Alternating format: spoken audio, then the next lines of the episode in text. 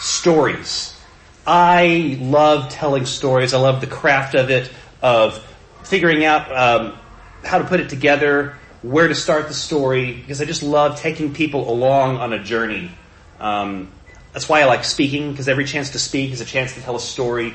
Um, it's a lot of fun for me.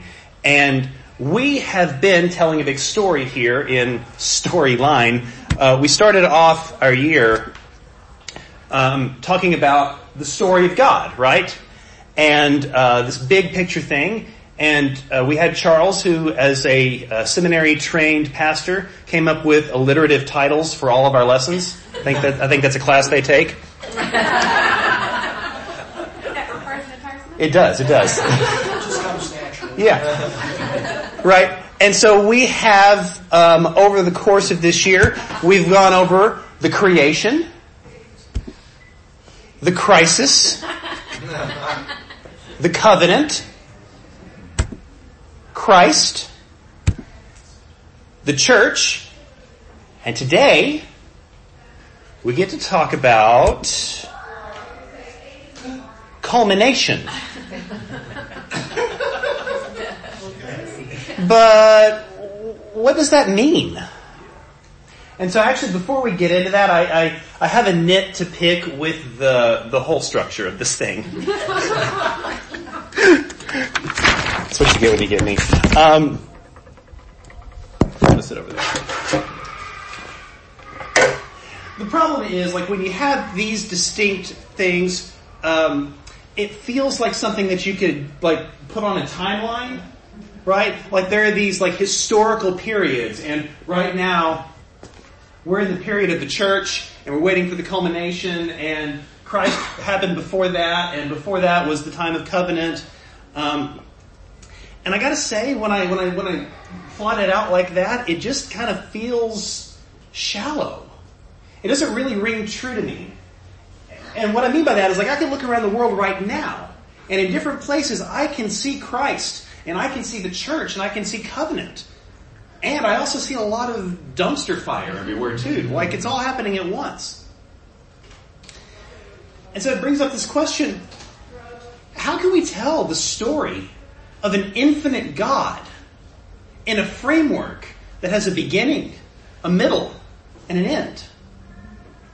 So, this morning I would like to propose a different shape. I know we like our shapes here. Who here knows what a fractal is? Miles? Okay, a couple people. So, apologies because I'm going to butcher the definition. If you want the real mathematical definition, go look it up. Math Wikipedia is uh, just an amazing time suck.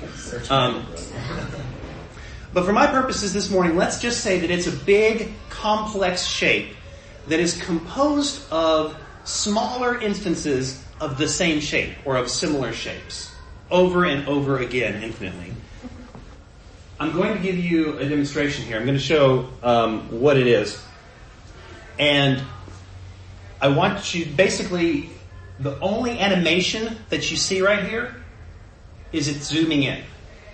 So all of the detail that continues to be exposed has always been there. It's been there the entire time. We're not changing anything. Nothing's being added. We're just continuing to zoom in. So I want you to notice all of the complexity that you didn't see before and that you continue to see as we continue to zoom in. I also want you to notice the similar patterns that you see um, as we go. Some of these like bigger blobs and smaller blobs, some of these curves, these little fingers that come out. You see, it's not exactly the same thing, but it's a very similar patterns over and over again that keep composing this larger shape. This to me is what the story of God really looks like. Every zoom level has a similar pattern, right? You've got togetherness with God. You've got separation from God and a longing to be reunited with God. It's not a circle. It's not the exact same story being told over and over and over and over again. No. Every telling of this story builds on the ones that come before it. Every single shape in here is yet another unique expression, unique experience, unique telling of the story. We can zoom all the way in on, a, on an individual person, right? Who here has experienced times close to God and times separated from God and longing to be close? We can look at individual stories in the Bible. The, the book of Judges, the way that's, the way that that book works is you have God and his people together and they're prosperous. And then the people turn away from God and they suffer. And then they come back to God and God raises up from among them a savior and they rally together and things, and they're prosperous again. And that story repeats itself in the book of Judges over and over and over again. Each one building on the one that came before it. And all of those little stories build back up into the bigger story of Israel, right? They are in this incredible kingdom King David wins all these victories. King Solomon builds this magnificent city with this magnificent temple. And their boundaries are, are bigger than they've ever been. It's wonderful. And then they turn from God. And the kingdom shrinks and breaks and they're conquered and they're taken into captivity and they're separated from God and they're exiled and they long to be returned. It's the same story that's continuing to be retold over and over again every time building what, with what came before it. The other important thing um, to note about the story is that where you are in it affects how you tell it. And by that I mean like when we try to tell the story, we are not an objective third party that can go over here and go, yeah, I can see where it starts over here and I can see what happened to these people. We're in it. And our position in it affects the way that we tell it. Um, when you tell a story and it's a story that you're in, you are by definition always in the middle of it. And so when you tell, you look backwards to explain how we got to where we are today. And then you look forward to what we hope, to where we hope to end up. But what does that look like? What informs our hope? Well, how did the Israelites do it? Let's go back into that story that I just told, and let's go back into that time of captivity. They're in Babylon. Their temple has been destroyed, their home has been destroyed, they are living as captives, as slaves. Things are not going well for them. I think what they did is they looked, the way that they knew how to look forward, what they were excited about, was actually informed by looking back in their own history. I imagine the story that they told was something like this. You know what, guys? We've been here before. Our ancestors were slaves in Egypt. And one day a shepherd named Moses encountered God through a burning bush. And he said, Moses, I've heard the cries of my people. I've heard their prayers and I'm going to send you to Egypt and we're going to go to Egypt and we are going to set them free. And they do. They go to Egypt and God gives this amazing demonstration of His power over not just the rulers in Egypt, but over the very gods that they worship. And, it, and the way that that story winds up is that the people are set free. And the Egyptians give them all of their treasure so they leave free and they leave wealthy and victoriously. And they go and they mount, march out to the mountain and they receive the law and they go and they receive the promised land. And that is the same God that we serve today in captivity. So turn back to God. Stay faithful to God and He will hear our prayers. I believe that's how they told the story at that time. They looked back to inform how they looked forward. So I want to ask you guys this morning, how can us, how can looking backward into our own stories, our personal stories or a broader story inform what we can look forward to or how we look forward.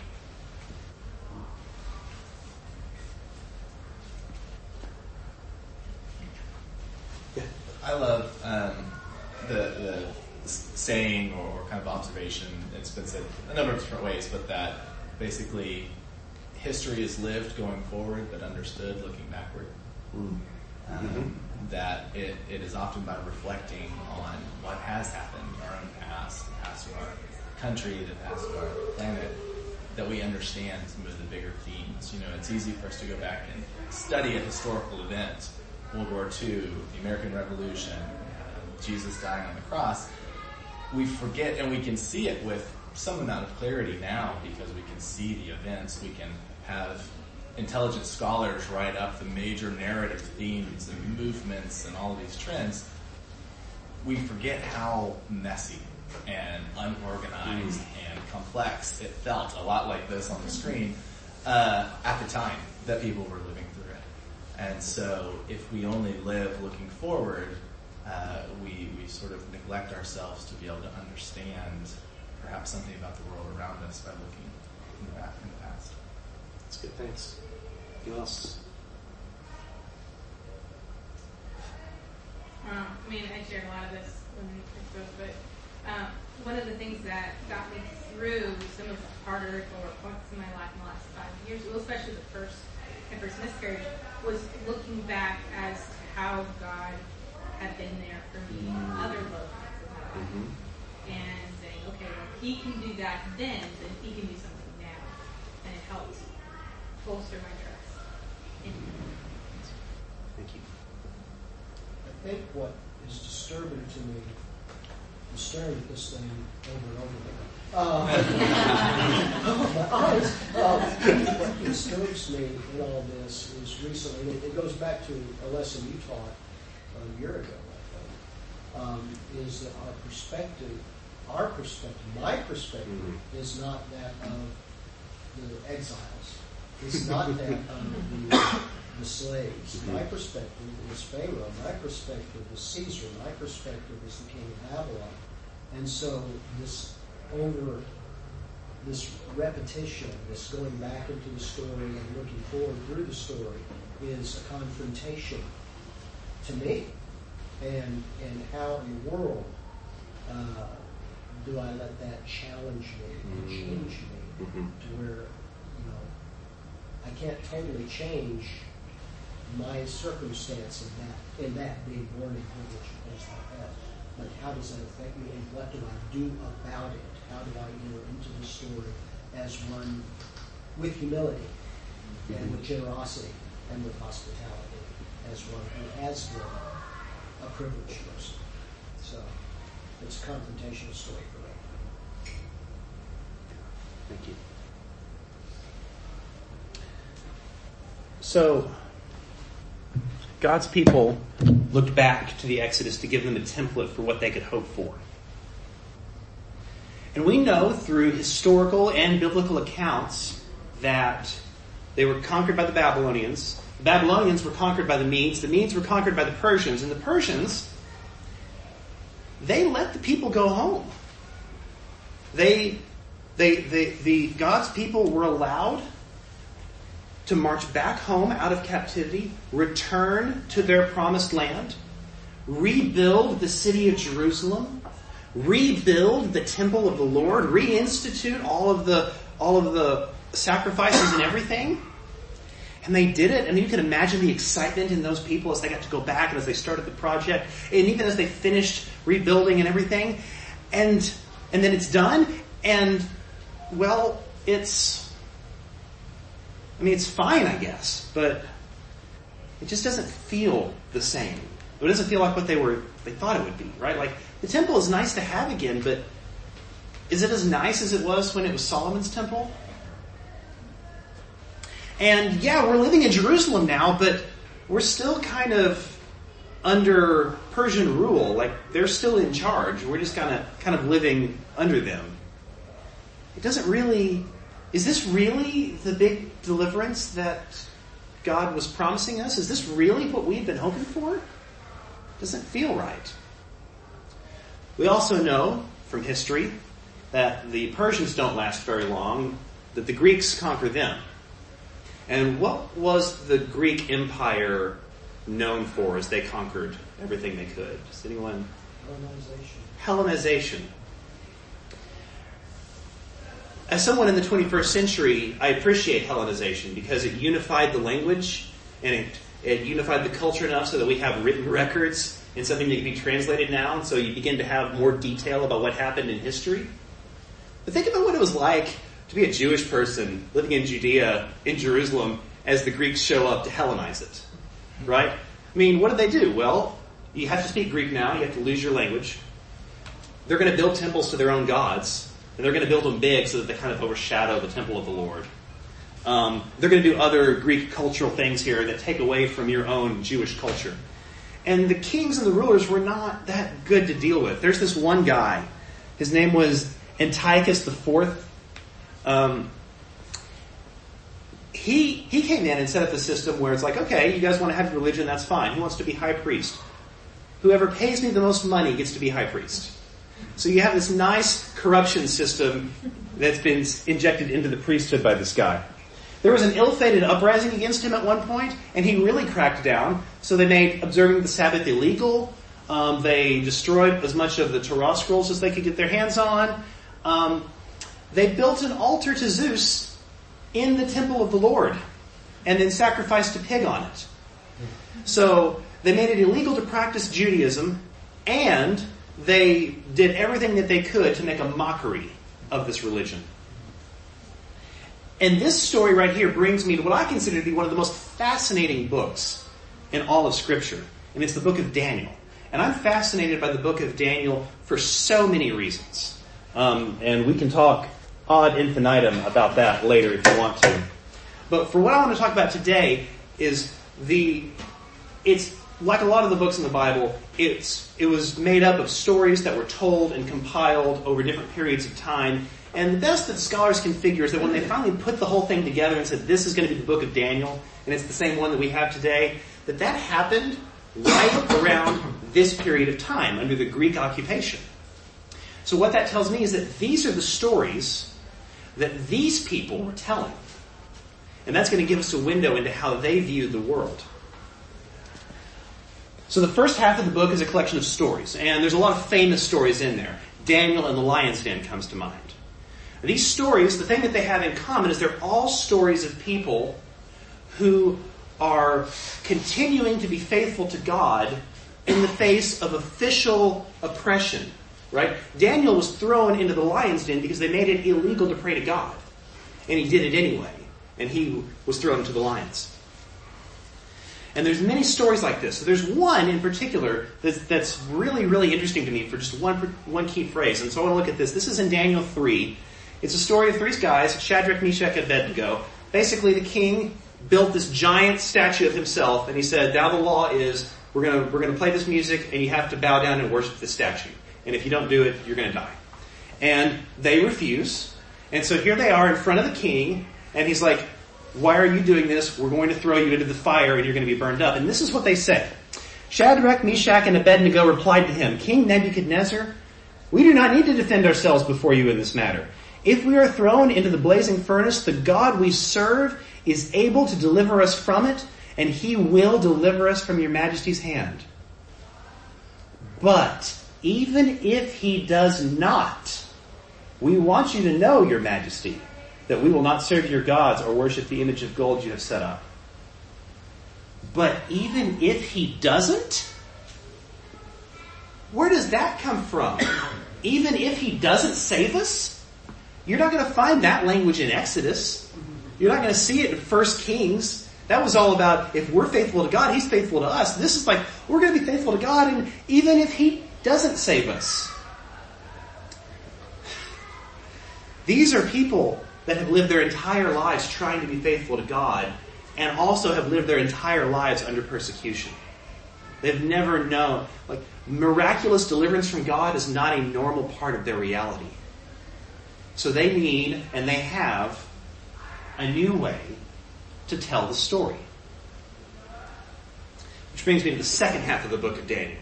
So the first half is stories, and they're good stories. And the second half is wacky. they needed a way to tell this story. They needed something new to inform and describe their hope. Because this whole idea of, well, we're going to get to return to the promised land, that happened and it wasn't all what it, it wasn't, wasn't what it was cracked up to be, and it's still pretty bad now. And so this entire new genre of literature shows up where they tell the story not in well then we did not in very concrete you know terms of this happened and then this happened and then God did this, but in these very big pictorial um, cosmic tales. They call this style of literature today. Scholars call it apocalyptic literature from the Greek word uh, word for which is apocalypse, which translates to revelation. In other words, something was concealed and we're now going to reveal it. In other words, you look around the world right now and your world doesn't make any sense. You've been sent to your promised land, you've been faithful to your God, and life is still terrible. It doesn't make any sense. You're not seeing the whole picture. We're going to peel back the curtain and show you there's something else going on. And these types of stories have some commonalities, right? There's, there are, there's almost always lots of beasts that have these really grotesque features about them with horns and things. There's lots of symbols that mean something. There are numbers that have significance. There's heavenly forces and a giant battle of good versus evil actually happening. Um, it's usually a vision that is presented to a person, and so the person is telling it back to you in first person. I saw this, and then I saw this, and I saw this. And then there's usually like an angel or somebody from this otherworldly realm that's there with the person to answer questions because the thing doesn't make any sense. And this is a style of writing that, that, they, that they used to recontextualize and to tell their story in a way to try to make it make a little bit more sense. So I'm going to give you a little bit of ta- a little taste of this so that you can see what it's like, and then we'll talk about it. This is from Daniel chapter seven, and Daniel says, "In my vision at night I looked, and there before me were the four winds of heaven churning up the great sea. Four great beasts, each different from the other, came out." over here. That's still going good. Okay. So the first one was like a lion, and it had the wings of an eagle. And I watched until its wings were torn off, and it was lifted from the ground so that it stood on two feet like a human being, and the mind of a human was given to it. And there before me was a second beast, which looked like a bear. And it was raised up on one of its sides, and it had three ribs in its mouth between its teeth. And it was told, Get up and eat your fill of flesh. And after that I looked, and there was another beast, and it looked like a leopard. And on its back it had four wings like those of a great bird, and this beast had four heads, and it was given authority to rule. And after that, in my vision, I looked, and there was a fourth beast, and it was terrifying and frightening and very powerful. And it had large iron teeth, and it crushed and devoured its victims, and it trampled underfoot whatever was left. And it was different from all the other beasts. And it had ten horns. And that must have been a very striking detail because then Daniel says, while I was thinking about the horns, a little one, there before me was another horn, a little one, came up among them. And three of the first horns were uprooted before it. And this horn had eyes like the eyes of a human being and a mouth that spoke boastfully.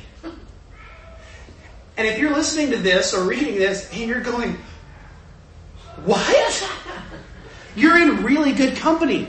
Because if you skip down a little bit, he goes, I, Daniel, was troubled in spirit, and the visions that passed through my mind disturbed me. yeah, no kidding. So, I approached one of those standing there and asked him the meaning of this, right? This is the stand-in to try to explain it, right? And so what this guy basically does is he says, okay, here's the deal, Daniel.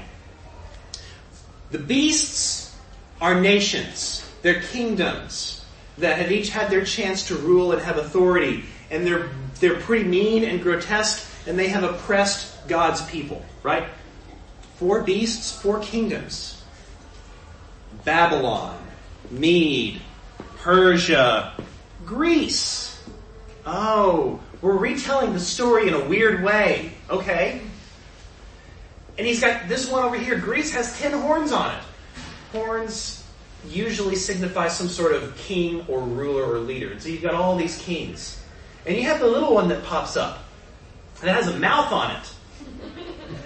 Let me tell you a little bit. I mentioned this guy, Antiochus IV. That was his name.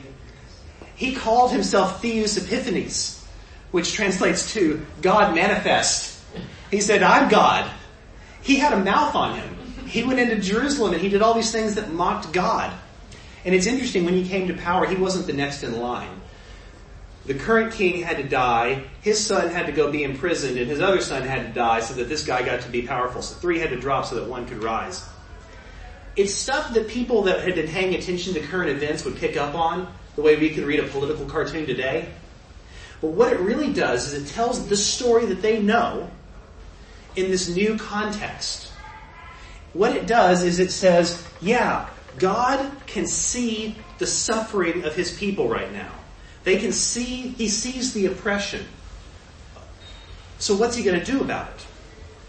Well, so Daniel asks the angel, because, I mean, if you got an angel here, that's what you do. And the angel basically says, yeah, this guy's got a mouth on him and he's causing lots of problems for you. And he will speak against the Most High and oppress his holy people.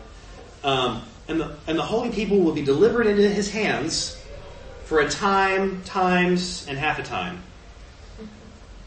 But the court, the heavenly court, God's court will sit, and his power, this little horn, his power will be taken away and completely destroyed forever. So what he says is, yeah, he's tormenting you right now. And it's going to happen for a time, times, half a time. I don't know. It's going to happen for a limited time. A period of time that's going to end. And then his power is going to be taken away. For a while? No. Forever. It's gone. And that's what they do. They look at this story and they say, this world doesn't make any sense. And there's some stuff that is just unexplained.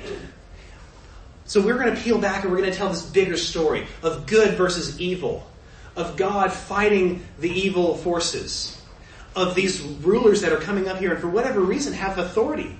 But we can see that in the end, God's not going to let it stand. And He's going to destroy them and it's going to be permanent. Now there's another problem though that we have with, with, with this context of the story. If you zoom back out and you talk about um, nations as if they were people, right? And you say, well, yeah, God rewarded Israel, and then God punished Israel, and then God brought Israel back and reconciled it all, right? You can see it, it kind of, it, it almost sounds fair. But then when you zoom back in and you see, again, the lives of people, that they were born into persecution and they lived as faithfully as they could all the way through it, and they died still in persecution, you're like, God, that is not fair. It's not right. And then meanwhile, you also look and you see the corrupt priest in the synagogue. And you see all of these evil people that seem to just have it made. That are, that are born rich, that die rich. And you're like, this world doesn't make any sense. It's not the way that it's supposed to be. Well, God speaks to that too in this story, in this telling of the story. Because at the very end, in Daniel chapter 12, the big battle between good and evil has happened. And good wins. Good always wins. God is going to win. That's, that's been a constant through all of this. But then what happens? In verse 2, chapter 12, it says, The multitudes who sleep in the dust of the earth, the dead, will awake. Some to everlasting life, others to shame and everlasting contempt. And I don't want you to get bogged down in the details of, of everlasting life and everlasting punishment and all that. What I want you to focus on is there are people that live their entire lives in an unjust system because God was doing whatever he was doing. And when we get back, when he comes back, and when he finally wins, when everything is finally taken care of, those people will be raised back to life to get to live in this new life under a new just system with God at the center of it. It's the same story that we tell over and over and over again, that each telling builds on the one that came before. Each telling adapts to its context. It has to answer the new questions that come with the new situation. The patterns, it's still going. This thing goes for hours. The patterns are the same, right? Together with God, separation from God, a longing to be reunited with God. But the details about what that looks like, about what informs what we look forward to, that, that changes with every telling. So how do we tell the story today? What are we looking forward to? This is my question to you. What do we think it's going to look like and mean for us to be reunited with God?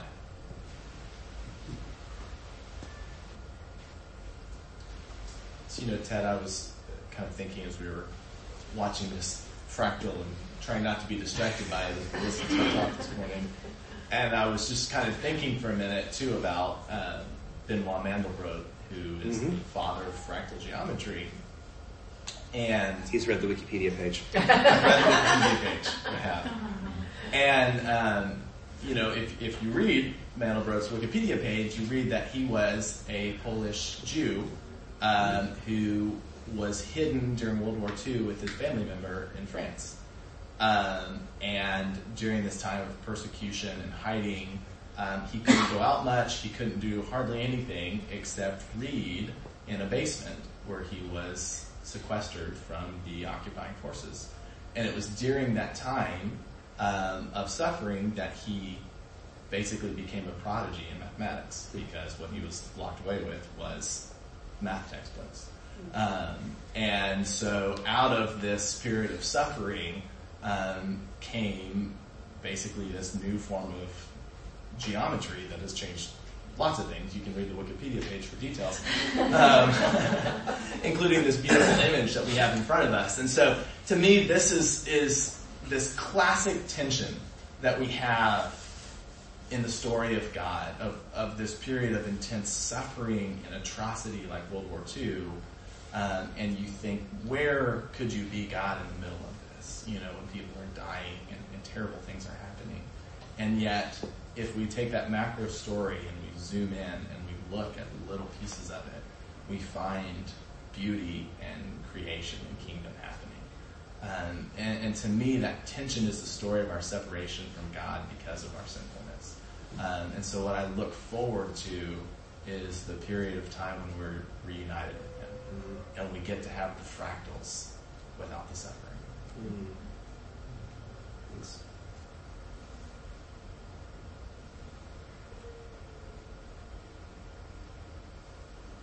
Anyone else? What's the question? I'm sorry, are you talking?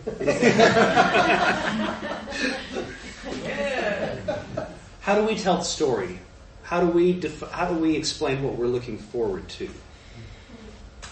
Yes. I, so, I remember I watched The Matrix a lot when I was in high school, and As one does. it's, I guess I'm spoiling it because it's so old. If you want- you've seen it already. You deserve it at this point. That's your problem. Um, but you know, it's a story about like a world beyond our world. Mhm. And at the end, Neo is like, I'm going to show these people something they've never seen. I'm going to show them a world without you and without your control because he's talking to the machines that are enslaving humans behind the scenes. And um, um, and then the story goes on, and essentially, like it turns out that Neo has had like all these predecessors, and it's just been another form of control.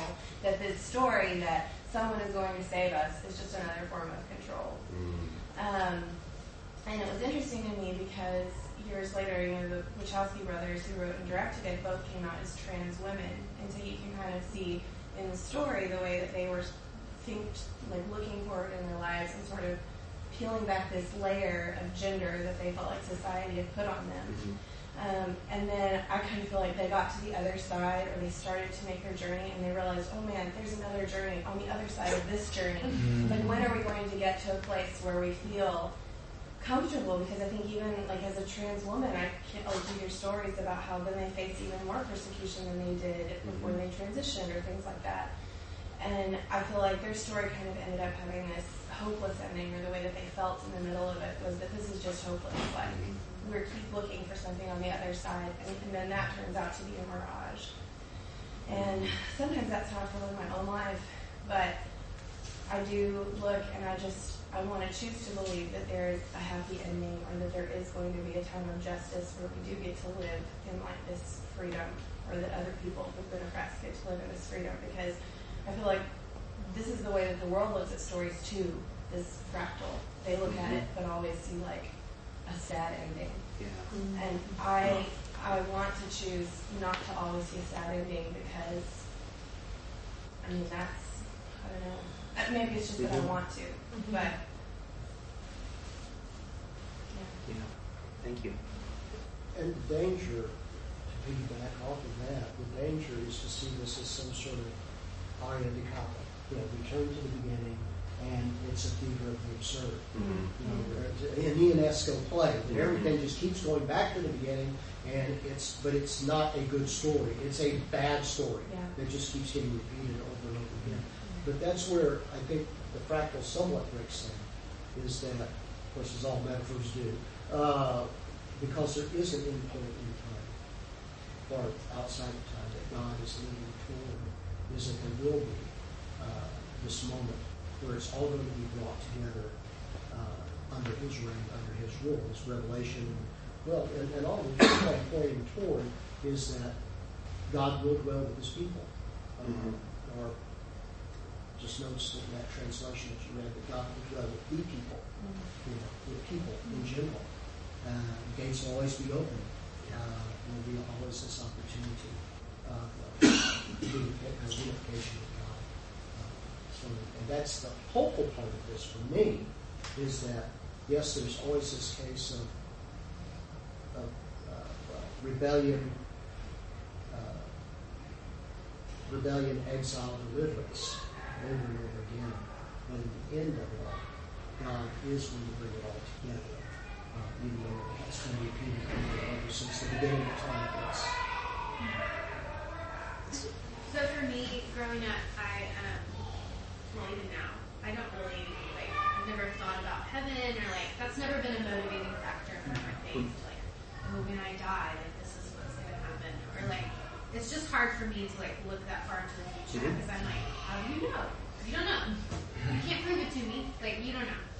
Um, but what has been helpful for me, especially when I'm looking at things like systemic racism within the criminal justice system. Like, how can I, you know, it's like me trying to change the economy, like one person trying to change this like giant system. But what's been helpful is to see like how the kingdom of heaven is here now. Like, like we're already like we're already in it. Like we already we already have access to this this alternate history where we just have to see it and we have to choose to participate in it. Um, and so it's those individual interactions, it's the um, like helping one person, seeing one person, seeing one city do something like those are the things that kind of helped motivate me to keep being hopeful.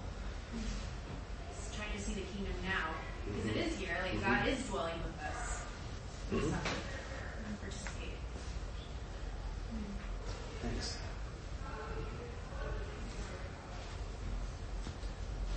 We'll probably get that out of time anyway. um,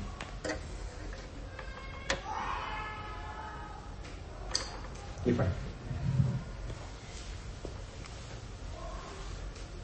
God, we thank you for your story. This amazing story that continues to be told over and over again and in new ways and continues to be lived in new ways. God, we thank you for our place in this story. We help, we ask for your help in understanding our place in it and recognizing our context. And we ask for your help and your clarity and vision to see what comes next. God, give us hope. Give us hope for a better world. Give us hope for real justice.